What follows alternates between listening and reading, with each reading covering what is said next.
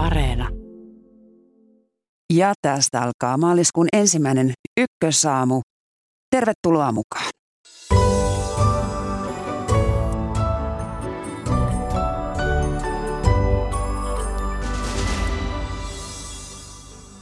Ukrainassa yli 60 kilometrin mittainen Venäjän armeijan kolonna on matkalla kohti Kiovaa.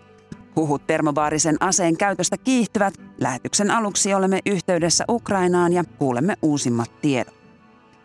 Rupla syöksyi ennätysalhaiseksi ja Venäjän talous sen mukana. Puoli yhdeksältä kuulemme, minkälaisia seurauksia talouden alamäestä on sekä Venäjällä että täällä meillä. Sotaa käydään myös verkossa. Kybersoturit onnistuivat hakkeroimaan venäläisen median sivustoja. Tästä kerromme ohjelman lopuksi. Minä olen Marjo Näkki ja tämä on Ykkösaamu. Hyvää huomenta. Ja meillä on nyt yhteys toimittajamme Heikki Heiskaseen. Hyvää huomenta sinne Länsi-Ukrainaan. Hyvää huomenta. Olet nyt Lvivin kaupungissa. Miten siellä yö on sujunut? Kyllä täällä yö vaikuttaa sujuneen ihan rauhallisesti, että tuossa kun eilen illalla saavuimme tänne kello yhdeksän aikoja tänne Lviviin tuolta Puola, Puolan rajalta, niin täällä oli ilmahälytys heti, heti saapuessamme ja piti, piti mennä hotellin, hotellin kellariin suojaa, mutta ei, ei mistään pommituksista ole täältä raportoitu ja väki arveli, että kyse saattoi olla myös ihan har, harjoittelusta, että Lviv on edelleen kuitenkin ollut syrjässä näistä taisteluista, jotka Ukrainassa raivoavat. Mutta tällä hetkellä todella raivoavatkin. Venäjän hyökkäys Ukrainaan eri puolilla jatkuu. Mitä osaat kertoa yön tapahtumista? No yön aikana on ilmeisesti ollut ilmasireenit huutaneet eri, eri puolilla Ukrainaa tässä aamun, aamun uuden, uuden päivän valjetessakin ja sitten on kantautunut tietoja noiden ta- taistelujen seurauksista, että tuolla Ohtyrkan kaupungissa Pohjois-Ukrainassa kerrotaan noin 70 ukrainalaissotilaan kuolleen – Venäjän, Venäjän tykistöiskussa. Ja sitten tosiaan eilen, eilen Venäjä tulitti hyvin voimakkaasti tuota Harkovan kaupunkia Pohjois, Pohjois-Ukrainassa. Venäjän hyökkäyksestä Ukrainaan on nyt kuusi päivää ja sota on siis jatkunut yhtä pitkään. Miten ihmiset siellä tilanteeseen suhtautuvat? No tässä vasta saavuttaa niin Lviviin en ole kovin monta ihmistä kerinyt jututtamaan, mutta tuossa matkan varrella, kun ajoimme sieltä Puolan rajalta tänne Lviviin, niin kuljettajat poikkesivat, näyttivät meille paikallisen nationalistijärjestön vapaaehtoistoimintaa. Siellä kerättiin kovaa vauhtia tarvikkeita ja ruokaa sotilaille ja siellä oli tietysti voimakas taisteluhenki päällä. Tämä Länsi-Ukrainahan on perinteisesti ollut hyvin, hyvin kansallismielinen alue Ukrainassa, koska tämä ei kuulunut Neuvostoliittoon ennen kuin toisen maailmansodan jäljiltä. Eilen ukrainalainen delegaatio tapasi venäläisen delegaation siellä lähellä valko rajaa ja neuvottelut jatkuivat kuutisen tunteja. Minkä, oliko ukrainalaisilla jonkinlaisia odotuksia näiden tulitaukoneuvottelujen suhteen? Luulenpa, että ukrainalaiset varsin skeptisesti suhtautuvat näihin neuvotteluihin ja tuossa tosiaan noiden neuvottelujen aikana, aikana esimerkiksi tosiaan tuota Harkovaa kaupunkia, joka on väestön enemmistöltään venäjänkielistä. Venäjä tulitti hyvin voimakkaasti. Presidentti Volodymyr Zelenski sanoi, että Venäjä yritti näillä – tulituksilla vaikuttaa noihin neuvotteluihin, painostaa ukrainalaisia lisää. Että kyllä ukrainalaiset varmaan hyvin epäilen suhtautuvat siihen, kuinka oikeasti Venäjä nyt haluaa neuvotella, kun tämä hyökkäys jatkuu. En tiedä, millaista viestiä Venäjä sitten halusi lähettää esimerkiksi sillä, että tuota neuvotteluvaltuuskuntaa johtamaan oli laitettu entinen kulttuuriministeri hyvin jyrkän nationalistisena ja konservatiivisena tunnettu Vladimir Medinski. Että ilmeisesti näitä neuvotteluja on kuitenkin jossain muodossa tarkoitus jatkaa, mutta kyllä tällä hetkellä näyttää, että sotatoimet jatkuvat, jatkuvat edelleen. No mitä tältä päivältä odotetaan? Jännityksellä tietysti seurataan, mitä on tulossa. Tosiaan on paljon nyt uutisoitu tuosta peräti yli 65 kilometrin mittaisesta venäläisestä kolonnasta erilaista kalustoa, panssariajoneuvoja, tykistöä, joka lähestyy Kiovaa tuolta pohjoisen suunnalta. Tässähän tietysti huolena on, että nyt kun tämä Venäjän hyökkäys ei ole heti alkuun johtanut, johtanut Ukrainan hallinnon kaatumiseen, niin pelkona on, että Venäjä ryhtyy käyttämään entistä, entistäkin kovempia otteita ja entistäkin enemmän, enemmän tulittamaan esimerkiksi kaupunkeja ja voimistamaan tuota hyökkäystä. Tietysti tuolla idässä esimerkiksi Mariupolin kaupungissa se tilanne on vaikea. Nyt kerrottiin, että eteläisen Hersonin kaupungin laitamilla ovat, ovat venäläiset joukot, että varmasti tässä tilanne, tilanne edelleenkin on hyvin, hyvin jyrkkä. Kiitoksia toimittaja Heikki Heiskanen sinne Länsi-Ukrainalle Viviin ja turvallista päivänjatkoa. Ja me jatkamme keskustelua täältä Ykkösaamun studiosta. Tervetuloa tutkija Juri Lavikainen ulkopoliittisesta instituutista. Huomenta. Pääkaupunkiin Kiovaan siis suuntaa 65 kilometrin mittainen venäläinen sotilaskolonna. Painajaismainen tilanne. Ketä, keitä Kiovaan on tulossa? No Venäjän vakinaisten asu, asevoimien kalustoa todennäköisesti sen verran, että he pyrkivät sen kaupungin nyt piirittämään ja mahdollisesti hyökkäämään sinne. Et vaikeahan sinne rekkojen sisälle on nähdä, mutta kun puhutaan tuollaisesta määrästä kalustoa, niin kyllä siellä aika paljon sitä rautaa sitten riittää. Mutta onko Kiova siis edelleen kuitenkin ukrainalaisten hallussa? Kyllä se on edelleen ukrainalaisten hallussa. tähän mennessä Venäjä on pyrkinyt sinne tunkeutumaan ennen kaikkea maahanlaskujoukoilla ja erikoisjoukoilla. Mutta ukrainalaiset on onnistunut toistaiseksi torjumaan nämä hyökkäykset. Että varmaankin seuraava vaihe sitten on piirittää se kaupunki. Eli ollaanko tässä näkemässä jonkinlaista Leningradin blokaatia niin kuin toisen maailmansodan aikana? No ehkä ihan niin dramaattista vertausta en haluaisi tehdä, mutta tota kuitenkin – Ajatuksena on se, että kaupunkeja on hyvin vaikea vallata perinteisen keinoin, että siellä vaaditaan hyvin suuri ylivoima, mutta piiri, piiritys ja sitten sinne tunkeutuminen niin voi olla helpompaa. Ja sitten jos Kiova piiritetään, niin miten sinne sitten saadaan apua? Se on hyvin vaikea tilanne.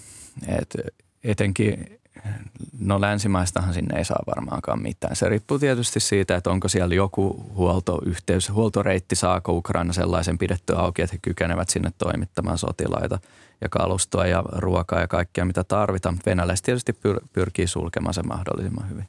Mainitsit noiden maahanlaskujoukkojen käytön ja Venäjällähän on pitkät perinteet siitä, että se nimenomaan ilmasta käsin saapuu miehittämään maita. Kuinka heikosti tuo strategia on Ukrainassa tällä kertaa onnistunut?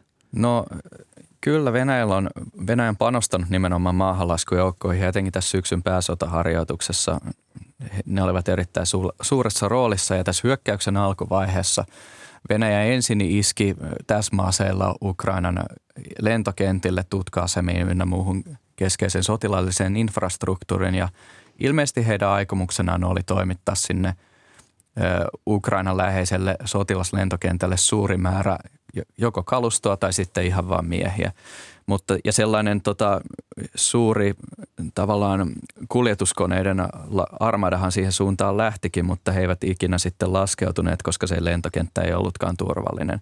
Et se yritys epäonnistui, mutta ovathan he sen jälkeen sitten muualle pudottaneet niitä. Eli kyse on tästä niin sanotusta Antonovin lentokentästä, joka sijaitsee lähellä Kiovaa.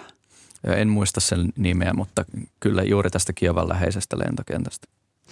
Viime yön aikana on tullut tietoa tästä termobaarisen aseen käytöstä. Minkälainen ase on kyseessä, Juri Lavikainen? No ne ovat, nämä termobaariset pommittajaräjähteet ovat siis sellaisia räjähteitä, jotka hyödyntävät ilmassa olevaa happea ja synnyttävät sellaisen valtavan paineaallon.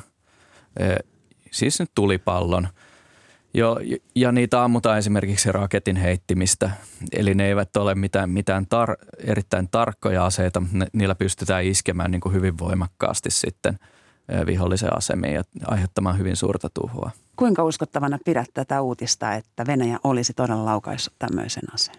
No Ukrainallahan on tietysti syy kertoa, että näin on tapahtunut, koska he pystyvät sitä käyttämään omassa informaatiovaikuttamisessaan – mutta voidaan todeta, että se ollaan, hava, Venä, ollaan havaittu, että Venäjä on lähettänyt Ukrainaan sellaisia järjestelmiä, jotka kykenevät käyttämään, jotka kyetään varustamaan tämän tyyppisillä räjähteillä. Että e, en voi sanoa, että niin on tehty, mutta mahdollista se kyllä on. Ihmisoikeusjärjestöjen mukaan kyse olisi jo, jo sotarikoksesta. Mm en tunne tätä kansainvälistä oikeutta niin hyvin siltä, sor, siltä suunnalta, mutta käsittääkseni nämä aseet eivät varsinaisesti ole laittomia, vaan kyse on enemmän siitä, että tietoisesti siviilikohteisiin iskeminen on, voi olla sotarikos. Mutta se on sitten tulkinta, että iskettiinkö niihin tietoisesti vai tuliko tällaisella tuliko sivullisia uhreja, kuten amerikkalaiset puhuivat silloin, kun he hyökkäsivät Irakiin. Harkkovassa kuitenkin ilmeisesti nähtiin nimenomaan siviilikohteisiin keskitystä, kun sinne tipahti näitä raketteja suoraan asuintaloihin. Ainakin tällaista videomateriaalia levisi sosiaalisessa mediassa. Kyllä, olen itsekin nähnyt tämän kyseisen videon ja mitä ilmeisemmin se johtuu siitä, että Venäjä on siirtynyt käyttämään täsmäaseiden jälkeen nyt tykistöään – ja tykistö on tietysti sitten epätarkempaa, että silloin voidaan osua joko tahattomasti tai tahallisesti sellaiseen kohteeseen, jossa on siviilejä. Ja nyt kyse on Harkkovasta. Harkkovan kaupunki on Ukrainan toiseksi suurin kaupunki, valtaosin Venäjän kielistä. Eli Venäjä yhä enemmän siirtyy sille alueelle, jossa se itse asiassa hyökkää ikään kuin omiensa kimppuun. Niin, Venäjähän on argumentoinut tätä sotaa sillä, että se menee itse asiassa pelastamaan venäjän kielisiä. Ja nyt kun se ei ole onnistunut tässä pelastamisessa, mitä ilmeisimmin se hyväksyy, että se vähän tappaa ne heitä siinä sivussa. Et se on, tässä on tavallaan tapahtunut tämän Ukrainan sodan, ei pelkästään tämän hyökkäyksen aikana, vaan sodan aikana sellainen mielenkiintoinen ilmiö, että Ukraina on koko ajan enemmän ja enemmän vähän niin kuin löytänyt itseään ja se kansallistunne on vahvistunut siellä ja Ukrainassa asuvat venäläisetkään eivät vä- suhtaudu välttämättä kovin mielissään siihen, että heidän maahansa hyökätään. Ja uskoisin, että pitkäkestoisesti tällä, tällaisilla pommituksilla tulee olevan vain sellainen vaikutus, että miehittäjää vastustetaan entistä enemmän. Jos ei aseen, niin ainakin sydämissä sitten. Oliko Putinille yllätys se, että ukrainalaiset ovat näin sisukasta ja kovaa sakkia, että alkavat panna hanttiin? olen aika varma, että se oli hänelle yllätys. Että tässä on nyt vi- jotakin viitteitä, voida, tai voidaan jo päätellä, että hän teki tämän päätöksen hyökkäyksestä epätäydellisen tiedon valossa. Ja toinen seikka, että tämä operaatio oli lisäksi mitä ilmeisimmin huonosti valmisteltu, mikä viittaa sitä, että tietoa, päätökset tehdään pienessä piirissä ja tieto ei kuule kovinkaan hyvin – Uskon, että Putin on ehkä enemmän, yhä enemmän ja enemmän irrallaan siitä, että minkälaisia mielialoja esimerkiksi Ukrainassa on Venäjän liittyen. Että hän saattaa ihan oikeasti uskoa, että Venälä, Ukrainan venäjän kieliset saattaisivat olla halukkaita laskemaan ase, aseensa ja hyväksymään Venäjän ikään kuin, tai toivottamaan Venäjän ikään kuin tervetulleeksi sinne. Mutta näin ei tietenkään ole käynyt. Ja eilen itse asiassa mediaan Venäjällä lipsahti Putinin tai Kremlin tiedonanto, joka oli ikään kuin jo ennalta kirjoitettu, että nyt Ukrainan kysymys on ratkaistu. Mm, käsittääkseni tämä ei ollut varsinaisesti Kremlin tiedonanto, vaan se oli erään tota, hyvin tällaisen lähes imperialistisen, en muista hänen ammattinimekettä, mutta kuitenkin sellaisen kirjoittajan, kirjoittajan tulkinta – ehkä se, se on saanut ehkä julkisuutta niin paljon sen vuoksi, koska siinä niin avoimesti jotenkin kerrotaan se, että me olemme aina halunneet itse asiassa tätä ja nyt on aika, nyt on aika tavallaan poistaa se naamio, niin kuin niin presidentti Niinistö sanoi tämän sodan alkuvaiheessa – et en, en usko, että se varsinaisesti niin kuin Kremlin virallinen kanta on, vaikka se ehkä to, tavallaan tietyllä tavalla toistaa Putinin ajatusmaailmaa oikein hyvin. Mutta Juri Lavikainen, Venäjä ei lähtenyt niin sanotusti soitellen sotaan. Se on kuitenkin hyvin pitkään suunnitellut tätä Ukrainan operaatiota. No sen vuoksi onkin aika mystistä, että miksi se, miksi se alkuvaihe epäonnistui niin pahasti. Että ensimmäinen päivä näytti Venäjän kannalta oikeastaan ihan siltä, mitä odotettiinkin. Että he iskevät tässä maseella sotilaskohteisiin, pyrkivät lamauttamaan Ukrainan sodankäyntikykyä. Ö, ukrainalaiset eivät murtuneet, se oli ehkä odotettavissa, mutta se mitä ei ole odotettavissa on se, että Venäjällä on ongelmia esimerkiksi polttoainehuollon kanssa – jotkut sotilaat eivät ole ilmeisesti edes ymmärtäneet, että he ovat hyökänneet Ukrainaan, vaan he oikeasti eivät edes tienneet, mihin he, mitä heitä määrättiin tekemään. Lisäksi on tullut uutisia varusmiehistä, jotka on pakotettu allekirjoittamaan sopimuksia sopimussotilaiksi. Ja heidät on sitten lähetetty ikään kuin liian aikaisin tähän lihamyllyyn. Et siellä on paljon tällaisia te- tekijöitä, jotka ovat oikeastaan aika mystisiä siinä mielessä, että Yksimielisesti lähes kaikki Venäjän asevoimia seuranneet tutkijat ovat arvioineet, että Venäjän asevoimien reformit ovat onnistuneet valtavan hyvin ja Venäjän sodankäyntikyky on suorastaan erinomainen. Ja nyt olemme nähneet sen, että tämän sodan alkuvaihe ei ole sujunut heidän suunnitelmiensa mukaan, vaikka he ovat valmistelleet tätä ainakin vuoden ihan selvästi. Ja Venäjä on reformoinut näitä äm, sotajoukkojaan vähintään vuodesta 2008 lähtien, kun oli sota Ukra- äh, Georgiassa ja siellä Venäjä ei ollutkaan niin ylivoimainen kuin se kuvitteli olevansa. Kyllä, se Georgian sota paljasti Venäjälle, että heidän asevoimansa eivät ole tehtävien tasalla, että siellä esimerkiksi ammuttiin omiaan. Ja juuri tästä sodasta huolimatta sen, että he voittivat sen niin sanotusti rumasti, niin he päättivät käynnistää tällaiset laajamittaiset reformit – jotka sitten silloin kun 2014 he hyökkäsivät Ukrainaan, vaikuttivat toiminen oikein hyvin ja samaten Syyriassa, kun he tekivät sinne intervention, vaikuttivat toimineen hyvin. Mutta nyt kun tehdään sitten laajamittaista hyökkäystä, niin omalla tavallaan vaikuttaa, että he kärsivät saman tyylisistä ongelmista, joskaan ehkä samanlaisista, täysin samoista.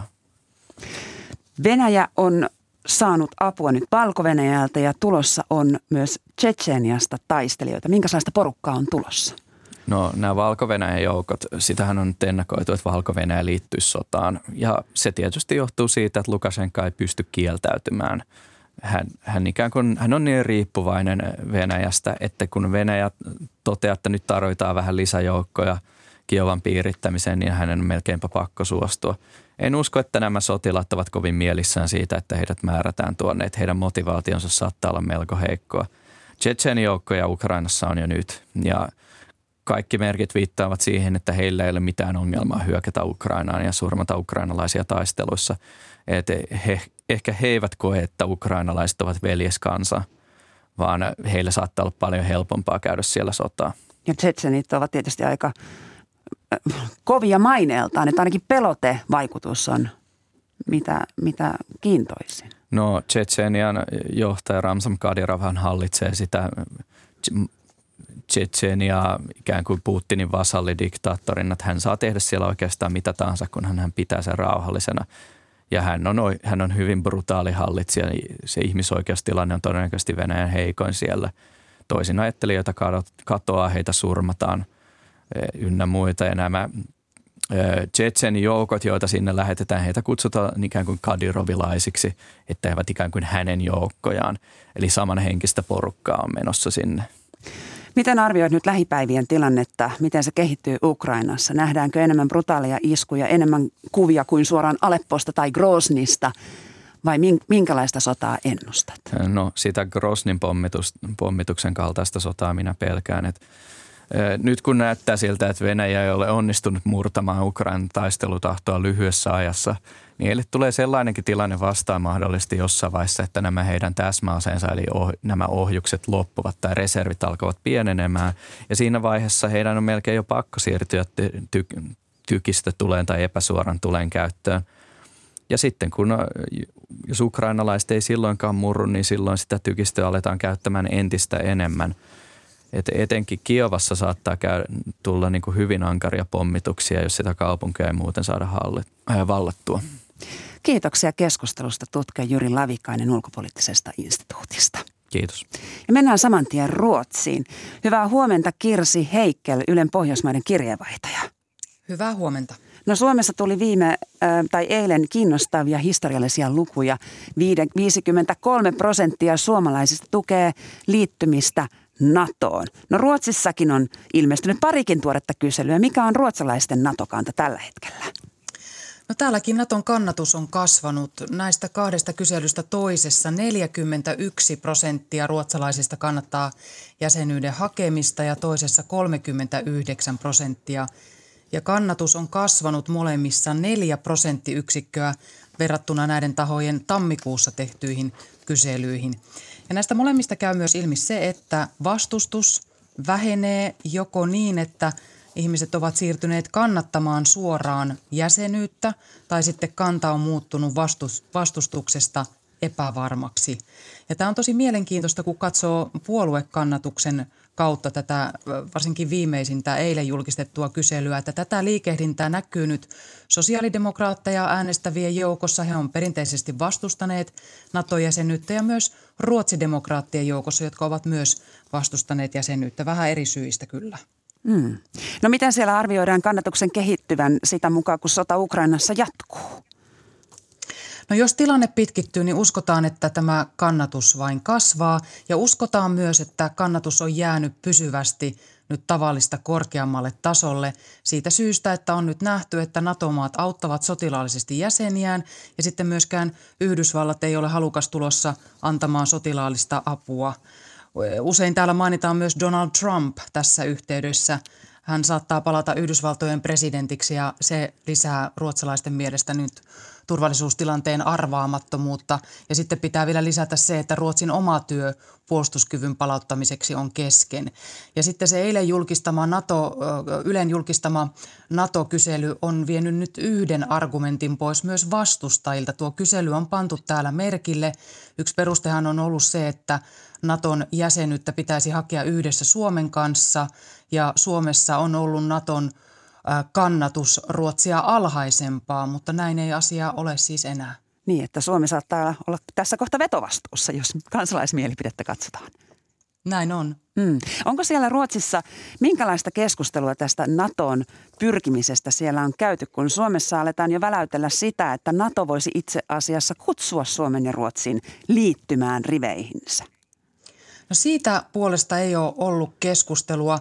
Ja, mutta arvio on niin kuin se, että tässä äh, kriisin ollessa tällä lailla päällä, niin ei tehdä mitään äkkinäistä, vaan sitten kun tulee sellainen, miten sitä nyt voisi kuvata, hyvä hetki, että tämä tästä vähän rauhoittuu, niin sitten pitää käydä semmoinen perusteellinen keskustelu siitä, että mikä on paras linja Ruotsin turvallisuuspolitiikalle tällä hetkellä. Täällä on historiallisesti uskottu, että Yhdysvallat tulee apuun, jos Ruotsi olisi hädässä, mutta nythän nähdään, että näin ei ole ja myös Naton, NATO auttaa jäseniään. Eli, eli tämmöinen kokonainen asemointi pitäisi tehdä uudelleen. Ja täällä on tulossa vaalit, valtiopäivävaalit heti syyskuun alussa ja, ja tämä keskustelu niin uskotaan – ää, nyt kiihtyvän. Ja tämä tulee olemaan yksi vaali, vaalikeskusteluaihe. Ei välttämättä se, millä perusteella ihmiset ehkä äänestää, on, on isoja muitakin asioita, mutta – mutta mut, mut, niin tämä perusteellinen keskustelu täällä niin pitää ehdottomasti käydä. Mutta siis samaan hengenvetoon sanon sen, että täällä todetaan, että on tapahtunut niin nopeita ja isoja käännöksiä tässä asiassa, muun muassa Saksan kannassa puolustusta kohtaan, että, että, että, että kaikki on tavallaan sit myös kuitenkin auki. No sitten jäämme seuraamaan tilannetta. Kiitoksia Pohjoismaiden kirjeenvaihtaja Kirsi Heikkeli ja hyvää päivänjatkoa sinne Tukholmaan. Kiitos samoin sinne.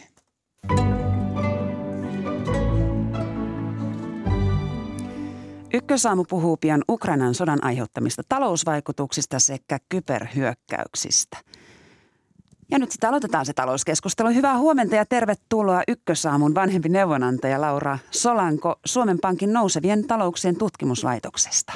Kiitoksia. Ja hyvää huomenta Venäjää seuraava ekonomisti Christian Nummelin Nordeasta. Hyvää huomenta. No niin, eilen oli jännittävä päivä talousrintamalla. Ruplan kurssi sukelsi historiallisen alas. Moskovan pörssi ei edes aloittanut kaupankäyntiä. Venäjän keskuspankki tuplasi ohjauskorkonsa 20 prosenttiin. No kun aletaan vääntää tällaisesta rautalangasta, niin ihan konkreettisesti, jos minulla olisi nyt venäläinen asuntolaina, niin miltä sen korot näyttävät? Christian. No kyllähän ne on noussut huomattavasti uusille asuntolainoille, että pyöritään, pyöritään siellä 20 prosentin tuntumassa, eli merkittävä korotus tässä yhdessä yössä käytännössä. Eli onko tämä nyt se kaikkein pahin skenaario, että tässä nyt korkojen noususta myös suomalaisia asuntolainanottajia tässä nyt vähän on peloteltu? Sekö nyt tapahtuu Venäjällä? Mun mielestä, mun mielestä niin kuin, jos saa mennä yhden askeleen taaksepäin, Ole hyvä. Niin, niin mun mielestä tämän voisi nyt ajatella siten, että näissä, näissä Venäjän vastaan asetetuissa pakotteissa on, on otettu niin kuin vähän erilainen filosofia käyttöön, että jos, jos se niinkin voi argumentoida, että semmoiset yksittäiseen yritykseen tai yksittäiseen henkilöön kohdistuvat pakotteet on ehkä vähän luonteeltaan enemmän semmoiset, että halutaan rankaista nyt jostain, jostain näin. Mutta nyt ollaan selvästi otettu askel semmoiseen, että nyt ollaan niin kuin, nämä toimet, mitä nyt on tehty, niin niillä selvästi halutaan oikeasti vaikuttaa Venäjän valtion mahdollisuuksiin. Kaikilla tasoilla. Kaikilla tasoilla ja, ja selvästi halutaan nyt niin kuin puuttua ihan siihen, että kuinka se Venäjän talous – toimii ja mitkä on sen edellytykset jatkossa. Ja, ja se, sen takia tässä ollaan nyt, niin kuin puhutaan, jos, jos nyt on Ukrainan sotarintamallakin on, on, on niin kuin tapahtumat on ihan eri luokkaa kuin ennen, niin, niin kyllä myös nyt näistä talouspakotteissa on astuttu ihan eri vaiheisiin. Ja tämä on kyllä se, minkä sitten myös keskimääräinen venäläinenkin tuntee. Kristian Nummelin, eli mennään myös kansalaisten iholle tässä. Kyllä, tämä pakotepolitiikka on muuttunut selkeästi Euroopan unionin Yhdysvaltojen ja muiden asettamat pakotteet, kuten Laura sanoi, niin on todella isoja, todella laajoja. Vielä viime viikolla esimerkiksi keskuspankkia vastaan tehdyt, tehdyt pakotteet ö, ei tuntunut mitenkään todennäköiseltä skenaariolta enemmän niin kuin hyvin kaukainen riskiskenaario. Ja viikonlopun aikana ne realisoitu ja ne aiheutti tämän ruplan kurssin romahtamisen. Eli todella nopeasti on liikuttu pakotepuolella ja todella isoja – vaikutuksia ja koskettaa kyllä, kyllä myös kaikkia kansalaisia yrityksiä Venäjällä.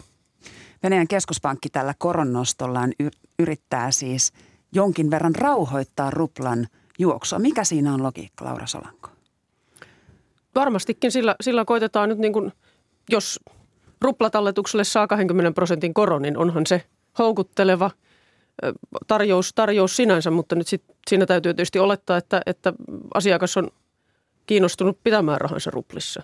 Mm. Ja siellä on pitkät jonot nähty pankkiautomaateilla. Kyllä, ja tuossa tuntuu, että ulkomaalaisia sijoittajia tällä hetkellä ei edes 20 prosentin korko kyllä houkuttele. Ja lisäksi me ollaan nähty Venäjällä, että on automaateille jonoja. Tämän tyyppinen kriisi, kun, kun iskee, tietysti tällä hetkellä tilanne on todella epävarma. Venäjän talous on menossa kohti, kohti taantumaa. Se, kuinka raju siitä taantumasta tai lamasta tulee, sitä on hyvin vaikea arvioida, mutta esimerkiksi pienempiä pankkeja voi, voi hyvin romahtaa, jos kaikki ihmiset menee nostamaan talletukset samalla hetkellä. Ei pankissa ole sitä rahaa – Eli tässä on riskejä kyllä, kyllä joka suuntaan tällä hetkellä. No ei kuulosta siltä, että ainoastaan pienet pankit ovat ongelmissa, vaan muun muassa Sperbank, joka on kuitenkin jättimäinen pankkilaitos Venäjälle, niin sen tytäryhtiöt Euroopassa uhkaavat nyt kaatua. Sen osakekurssi syöksyy yli 70 prosenttia Lontoon pörssissä. Onko sellaista pankkia käytännössä sitten edes olemassa, Laura Solanko? Kyllä se pankki on olemassa ja sehän on Venäjän valtion omistama pankki. Ja kyllä mä uskon, että Venäjän valtio pystyy siinä niin kuin kotimaisessa taloudessa, ruplataloudessa takaamaan sen, että suuret valtion omistamat pankit pysyy, pysyy pystyssä. Mutta onhan tämä, on, on tämä niin kuin kaikille pankeille ihan älytön stressitesti. Ja, ja kyllä kaikki venäläiset pankit niin kuin varmasti joutuu, joutuu läpikäymään nyt aika, aika isoja, isoja tota, semmoisia kriisiaaltoja, jossa, jossa mietitään kyllä, että kenen pää pysyy pinnalla. Ja Venäjä pyrkii hillitsemään näiden käteisvirtojen katoamista. Minkälaisia toimia Venäjä on määrännyt? Tällä on tullut paljon, paljon eri toimia. Esimerkiksi tällä hetkellä ei pystytä ulkomaille lähettämään, lähettämään rahaa ja toisaalta siellä, siellä myös käytännössä energiayhtiöt eli vientiyhtiöt ei voi pitää ulkomaan valuutassa sitä tuloja, vaan pitää kääntää 20 prosenttia niistä rupliksi. Tämä kertoo siitä tyypillisesti keskuspankki, kun valuutta heikentyy, on valuuttareservejä, keskuspankki myy ulkomaista valuuttaa ja ostaa kotimaista, eli tässä tapauksessa ruplia, nyt kun tämä on sanktioitu, ei voida samassa mittakaavassa tehdä, niin nyt käytetään sitten energia-alan yrityksiä tässä. Eli he myy ulkomaista valuuttaa ja ostaa ruplia ja sitä kautta koetaan vakauttaa sitä, sitä ruplan kurssia. Toki toi 20-30 prosentin romahdus, mikä on nähty, niin kertoo, että ei se kovin toimivaa ole ollut. No ei tietenkään ja sitten ikään kuin se varanto, se syöpyy siinä samalla sitten. No Laura Solanko, miten ähm, pankkien tilanne, onko siis äh, tilanne se, että pankeistakin saattaa loppua käteinen raha jossain vaiheessa? Varmasti tilapäisesti voi, voi loppua. Kyllähän pankit saavat sitten Venäjän keskuspankilta käteisiä ruplia lisää, mutta, mutta ihan niin kuin tässä äsken viitattiin, niin kyllä, kyllä varmasti siinä järjestelmässä on myös pankkeja, jotka ei pysty, jonka, jonka niin kuin varat on sitten sidottu sellaisiin paikkoihin, joita ei yhtäkkiä vaan käännetäkään sitten käteiseksi rahaksi. Että kyllä, kyllä silloin kun puhutaan tämmöisestä, tämmöisestä ilmiöstä, joka niin kuin näy, ainakin näyttää talletuspaolta, niin kyllä se, kyllä se tota, on ihan, ihan mahdollista, että on pankkeja, jotka ei siitä selviä. Ja me tiedämme kaikenlaisia asioita pankkikriiseistä, mutta entäs nämä lännen pakotteet? Ne ovat kohdistuneet suuriin venäläispankkeihin ja nyt on tullut myös SWIFT-maksujärjestelmän rajoitukset. Onko kyse siis siitä, että Venäjä, venäläiset rahavirrat on jo katkaistu, niiden yhteydet on katkaistu muuhun maailmaan lännen puolelta? Laura Solanko. Ei, ei niin täysin, mutta kyllä, kyllä näitä, näitä rahavirtoja on monella tapaa nyt rajoitettu. Ja, ja se, se, tota, se, että pankilla ei ole pääsyä tähän SWIFT-järjestelmään, tarkoittaa sitä, että ul- ulkomaanmaksut tai maksut Venäjältä ja Venäjälle täytyy sitten hoitaa jotain muuta reittiä. Mä sanonut, että kyllähän maksuja periaatteessa voi hoitaa vaikka sitä, siten, että soitetaan puhelimella ja sanotaan, että nyt me halutaan tämä tehdä. Mutta onhan se hirvittävän kallista ja epävarmaa ja hidasta. Ja, ja ei siihen, siihen monikaan osapuoli mielellään lähde. Toki, toki tota, tästä Swiftistä puhuttaessa täytyy vielä muistaa se, että eihän ainakaan tällä hetkellä suinkaan kaikki venäläiset pankit ei, ei ole rajoitusten alaisia. Että kyllä Venäjällä on edelleen pankkeja, jotka pystyy, pystyy maksuja välittämään sisään ja ulos. Mutta, mutta tota, tietysti määrä on paljon paljon pienempi kuin, kuin aikaisemmin. Pankkien omaisuus ei ole enää seteleinä kassaholveissa, vaan kiinni myös arvopapereissa. Miten näille käy, jos esimerkiksi lännen puoleltakaan ei niitä tietenkään tässä maailman tilanteessa ja pakotteiden uhkien alla haluta ostaa? Tyypillisesti pankkien varat on kyllä sidottu semmoisiin, mitkä ei ole niin, niin riskillisiä, mutta tässä tilanteessa varmasti se ostajakunta on aiempaa vähäisempi ja osa varoista voi olla sellaisissa, mitä ei ole niin helppo likvidoida heti nappia painamalla ainakaan isossa – mittakaavassa, mikä voi johtaa nimenomaan siihen, siihen että loppuu rahat lyhyellä aikavälillä kesken ja sen, sen vuoksi nämä pankkien kaatumisetkaan ei ole, ei ole poissuljettuja. Luottoluokitusyhtiö SNP asetti Venäjän valtion joukkolainat roskalainoiksi. Mitä seurauksia tällaisella liikkeellä? No mä olettaisin, että Venäjän valtion velkakirjoihin kohdistuu jo nyt pakotteita, eli – tuleviin maaliskuun alusta lähtien, niin Yhdysvallat on sanktioinut niillä, niillä kaupankäynnin myös jälkimarkkinoilla. Ja olettavasti ulkomaisten sijoittajien halu pitää Venäjän valtion velkaa itsellään on todella rajallinen tällä hetkellä.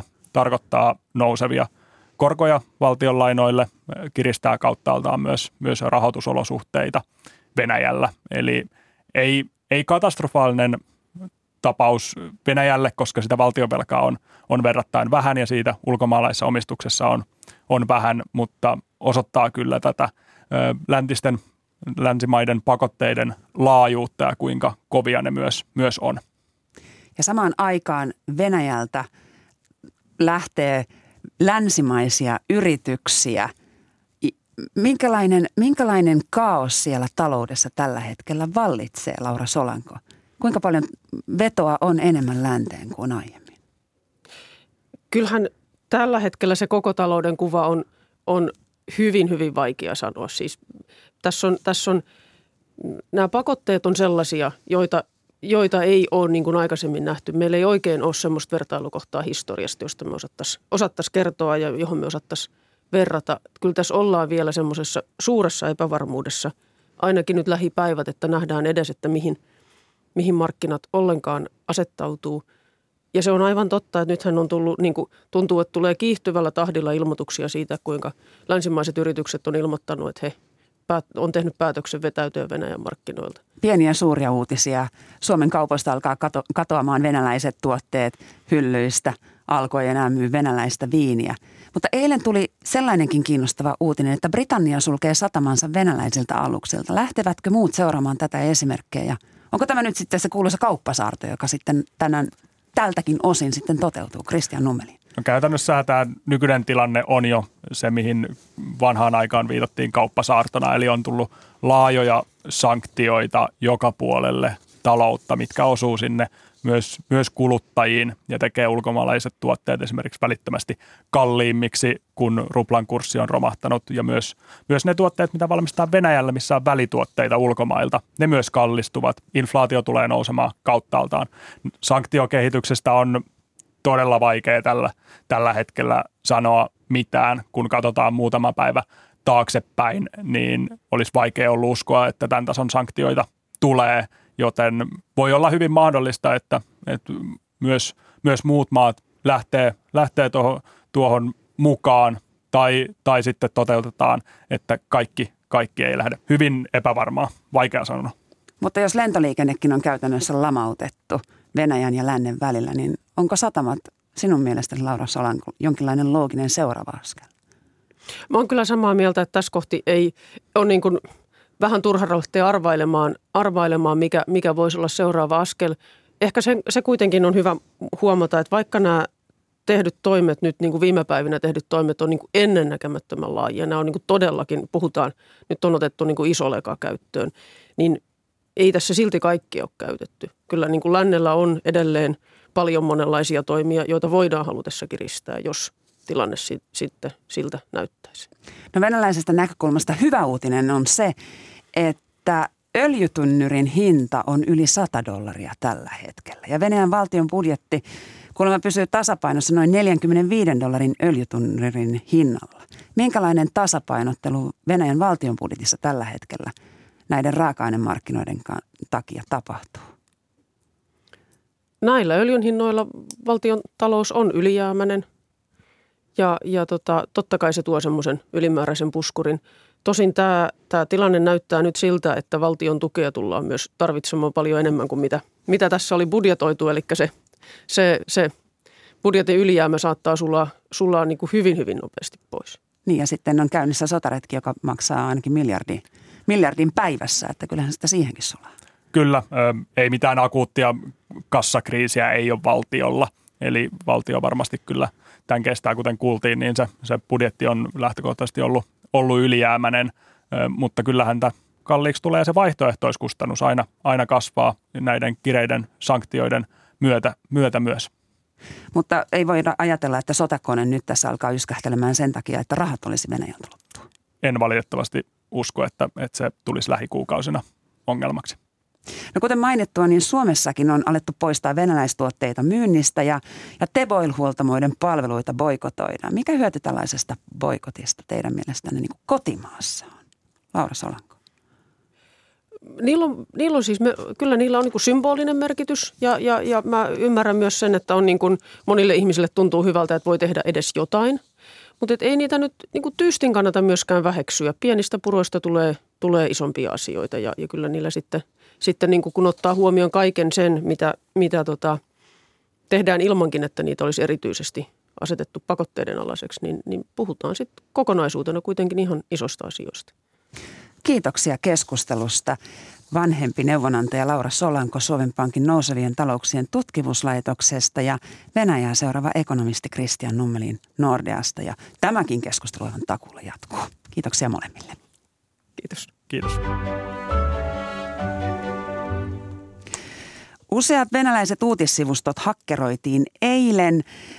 Ainakin Tassin Kommersantin Fontankan Isvestien ja useiden muiden tiedotusvälinen verkkosivut hakkeroitiin samaan aikaan ja Tassin sivuille postitettu venäjänkielinen vetoomussodan, postitettiin venäjänkielinen vetoomussodan lopettamiseksi sekä Ukrainan kertoma venäläisten kaatuneiden lukumäärä. Hyvää huomenta yliopistoopettaja Martti J. Kari Jyväskylän yliopistosta.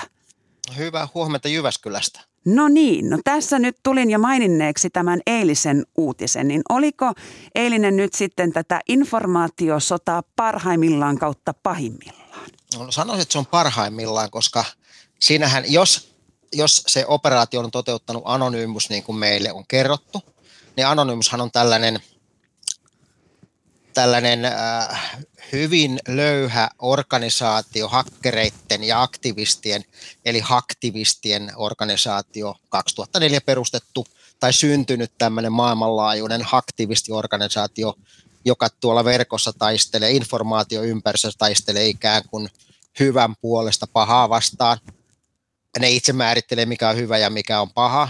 Ja, ja tota, myöskin siihen, sen operaatiot on hyvin, hyvin sillä tavalla ei koordinoituja, vaan kuka tahansa voi toteuttaa ikään kuin operaation sen anonyymys lipun alla. Mutta kaiken kaikkiaan niin tämä oli mielenkiintoinen, mielenkiintoinen operaatio, jos puhutaan sitä hakkeroinnista, koska nyt joidenkin tietojen mukaan yli 200 gigabittiä on varastettu Kremlin palvelimilta. En tiedä tarkkaan vielä, mitä tarkoittaa Kremlin palvelimet, mutta jos ajatellaan 200 000 gigabittiä, se on 10 miljoonaa sähköpostia ja yli 1,2 miljoonaa Word-sivua. Et siinä on aika paljon sitten lukemista ja aika paljon niin kuin ulostuomista, jos, tota, jos nämä kaikki tuodaan ulos. Kremlin paperit, kuten Panaman paperit, sellainen skandaali siellä on muhimassa. Joo, eilen tuli tieto maanantaina, että, että tollakin niin Anonymous on saanut, saanut murtautu, päässyt murtautumaan Kremlin palvelimille. En tiedä vielä, mitä ne tarkoittaa, mutta siis se, se määrä, mitä sieltä on haettu, niin on aivan valtava, aivan jäätävä määrä informaatiota.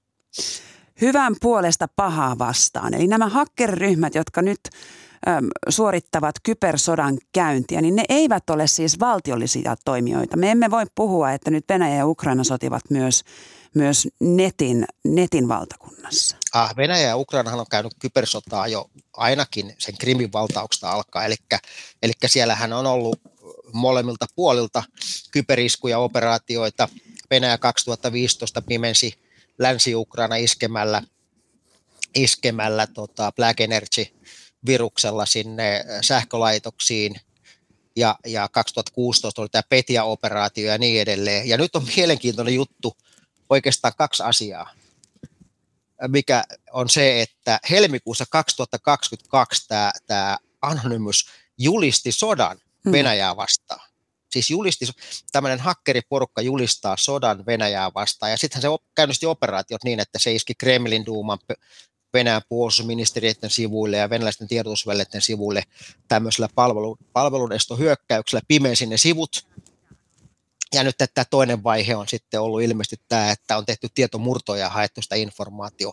Kolmas vaihe on se, että, että tämä haettu informaatio laukastaa ulos. Eli siellä käydään sitä informaatiosotaa, kybersotaa käydään koko aika, ja Ukrainahan perusti, Ukrainahan perusti itse, itse tällaisen, tällaisen tuota, IT-armeijan, mm. eli siis tota, informaatioarmeijan tai kyberarmeijan, niin tuossa 25. helmikuuta, jota johtaa ministeri, siis digitaalisen transformaation ministeri johtaa sitä, eli ukrainalaiset ottaa yhä vakavammin tämän, tämän, tämän kybersodan. Eli kybersotaahan käydään koko aika, myöskin meitä vastaan. Ja tämä Anonymous-ryhmä, niin kuin mainitsit, että se on tällainen ikään kuin ryhmä, ja me emme oikein tiedä, keitä siellä on. Se voi olla ikään kuin globaali ryhmittymä, yksittäisiä hakkereita, jotka ovat ottaneet nyt moraaliseksi tehtäväkseen – Venäjän, Venäjän kampittamisen tällä rintamalla? Joo, siis tässä kun liikutaan kyberympäristössä, niin tämä attribuutio, eli se toimijan tai hyökkäjän tunnustaminen, tunnistaminen on äärimmäisen haastavaa, koska jos se hyökkääjä tai tiedustelija, joka sille verkossa toimii, haluaa hävittää sen jälkensä, niin siihen pystytään aika pitkälle. Eli, ja toinen asia on se, että tuolla kyberympäristössä tämmöiset false flag-operaatiot on tyypillisiä, eli esiinnytään ikään kuin muuna. Eli me ei todellakaan voida tietää, että, että, että ketä tähän anonymykseen kuuluu, kuuluuko siihen yksittäisiä hakkereita vai toimiiko joku esimerkiksi läntinen tiedustelupalvelu sen anonymyspeitteen alla. Et se on niin kuin aivan mahdoton tietää. No Martti J. Kari, voidaanko tästä nyt sitten alkaa vetää sellaisiakin kiinnostavia salaliittoteorioita, että jos länsi ei voi virallisesti sitä Ukrainaa auttaa, niin sitten noissa verkoissa ollaan sitten pienen puolella isompaa vastaan? No itse asiassa ei, koska länsihän on luvannut siis apua Ukrainalle kyberympäristössä. Siis länsihän toimittaa sinne hävittäjiä, ilmatorjuntaohjuksia. Mekin luojan kiitos tehtiin päätös sitä aseavusta mutta länsi on ilmoittanut aikaisemmin, että ne tota, tukee Ukrainaa kyberympäristössä. Ne on kauan käynyt kybersotaa sotaa tota, kyberympäristössä. Se on helppoa käydä, koska se ei tarvitse välttämättä ei tarvitse siirtää mitään Kiovaan Ukrainaan, vaan sä voit käydä sitä esimerkiksi Lontoosta Washingtonista ja niin edelleen. Eli kyllähän länsi on jo mukana, eli lännen ei välttämättä tarvi niin anonymyksen alla käydä kybersotaa Venäjää vastaan, mutta ei ole myöskään poissuljettua, että, että, että osa anonymyksen operaatiosta on jonkun läntisen tiedustelupalvelun operaatiota, tai sitten ei. Hmm. No Martti Ekari, tässä on nähty myös sitä, että, että nimenomaan on nähty, eli presidentti Zelenski on kyennyt antamaan näitä videoitaan, näitä tiedonantojaan. Eli yhteydet piiritetyssä tai piirityksen juutuvassa Kiovassa edelleen toimii. Eli tätäkin voidaan pitää varmasti kybersodankäynnin jonkinlaisena voittona. Kyllä, ja täytyyhän muistaa, että venäläiset tarvii varmaan sillä alueella itsekin näitä toimivia yhteyksiä, että pelkästään se asevoimien rakentamat yhteydet ei riitä, vaan he tarvitsevat näitä yhteyksiä, yhteyksiä myöskin itse. Hmm. No tuossa jokin aika sitten näytti siltä, että Ukrainan internetti yritettiin kaataa. Ja se näyttikin ta- taantuvan hetkeksi, mutta sitten se nostettiin jälleen ylös. Öm, tämän alan erikoisasiantuntijana spekuloi vähän, mitä siinä saattoi tapahtua. Saattoiko siinä tulla tällainen kyberhyökkäys internetverkoissa, joka sitten onnistuttiin torjumaan ja verkot saatiin takaisin pystyyn? Siinä on kaksi vaihtoehtoa. Siinä on joko se, että se hyökkäjä on kokeillut, eli se hyökkäjä on kokeillut, että, että, että mistä mennään sisään ja miten se tehdään, jos se tarvii tehdä se verkon todellinen kaataminen. Haasteena on vaan se, että, että jos lähdet internettiä kaatamaan, niin ei ole olemassa mitään Ukrainan internettiä, vaan on, meillä on globaali internet, ja sittenhän meillä on tulossa tai jo olemassa nämä autoritaaristen valtioiden omat segmentit, eli Venäjän internet ja Kiinan internet, joita ne pyrkii irrottamaan tästä globaalista internetistä. Mutta se, että jos lähdet peukaloimaan globaalia internettiä, niin se on äärimmäisen haastavaa, koska sehän nähtiin esimerkiksi siinä Petja-tapauksessa. Piti hyökätä ukrainalaisiin kohteisiin ja se, levisi, se virus levisi levisi ympäri maailmaa, aiheutti valtavat ää, tappiot, kaupalliset tappiot Märskille ja niin edelleen. Elikkä, mutta siinä on varmaan käynyt niin, että siinä on kokeiltu, valmisteltu sitä mahdollista hyökkäystä. Hmm. Koska jossain vaiheessahan voi olla tilanne, että, että Venäjä ei enää välitä. Että se, se lähtee kaatamaan sitä koko internettiä, koska sillä on oma toimiva, riittävän hyvin toimiva oma venäläinen internetsegmentti, ja jos tilanne menee tosi tiukaksi, niin, niin en näe yhtään mahdottomana sitä, että Venäjä lähtee tuollakin kaatamaan sitä Ukrainan internettiä, mikä vaikuttaa koko internettiin.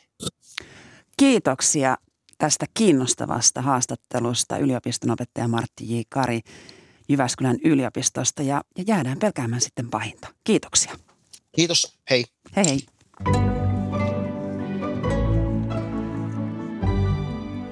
Ykkösaamua on tehnyt kanssani Maria Skarajuho Tuomisto, Mikko Haapanen, tuottaja oli Hanna Juuti ja äänitarkkailijana Anders Johansson. Maria Holma, hyvää huomenta. Huomenta, huomenta. Nyt niitä vinkkejä ykköskanavan Yle Radio 1 kuulijoille. No vinkkinä esimerkiksi puolen päivän jälkeen Tiede Ykkönen, jossa aiheena on myötätunto. Mm-hmm. Ja yhtenä vieraana toimitusjohtajamme Merja Yläanttila, joka kertoo myötätunnon merkityksestä työelämässä ja erästä kokeilusta. Ja sitten Klasariparatiisissa 11 käsitellään ukrainalaista säveltäjää Karol Simanovskia lähes tunnin verran erityisesti hänen viulukonserttoaan Toukokuun yö. Eeva Tigerstedt on Klasariparatiisin toimittajana. Ja sitten Sari Valto puhuu kunniaväkivallasta, miten siihen voisi puuttua kymmeneltä. No tuota myötätuntoa kyllä tarvitaan näinä aikoina. Kiitoksia Maria Holma. Kello lähestyy yhdeksää. Minä olen Marjo Näkki ja toivotan koko Ykkösaamun joukkoen puolesta teille kaikille hyvää päivänjatkoa.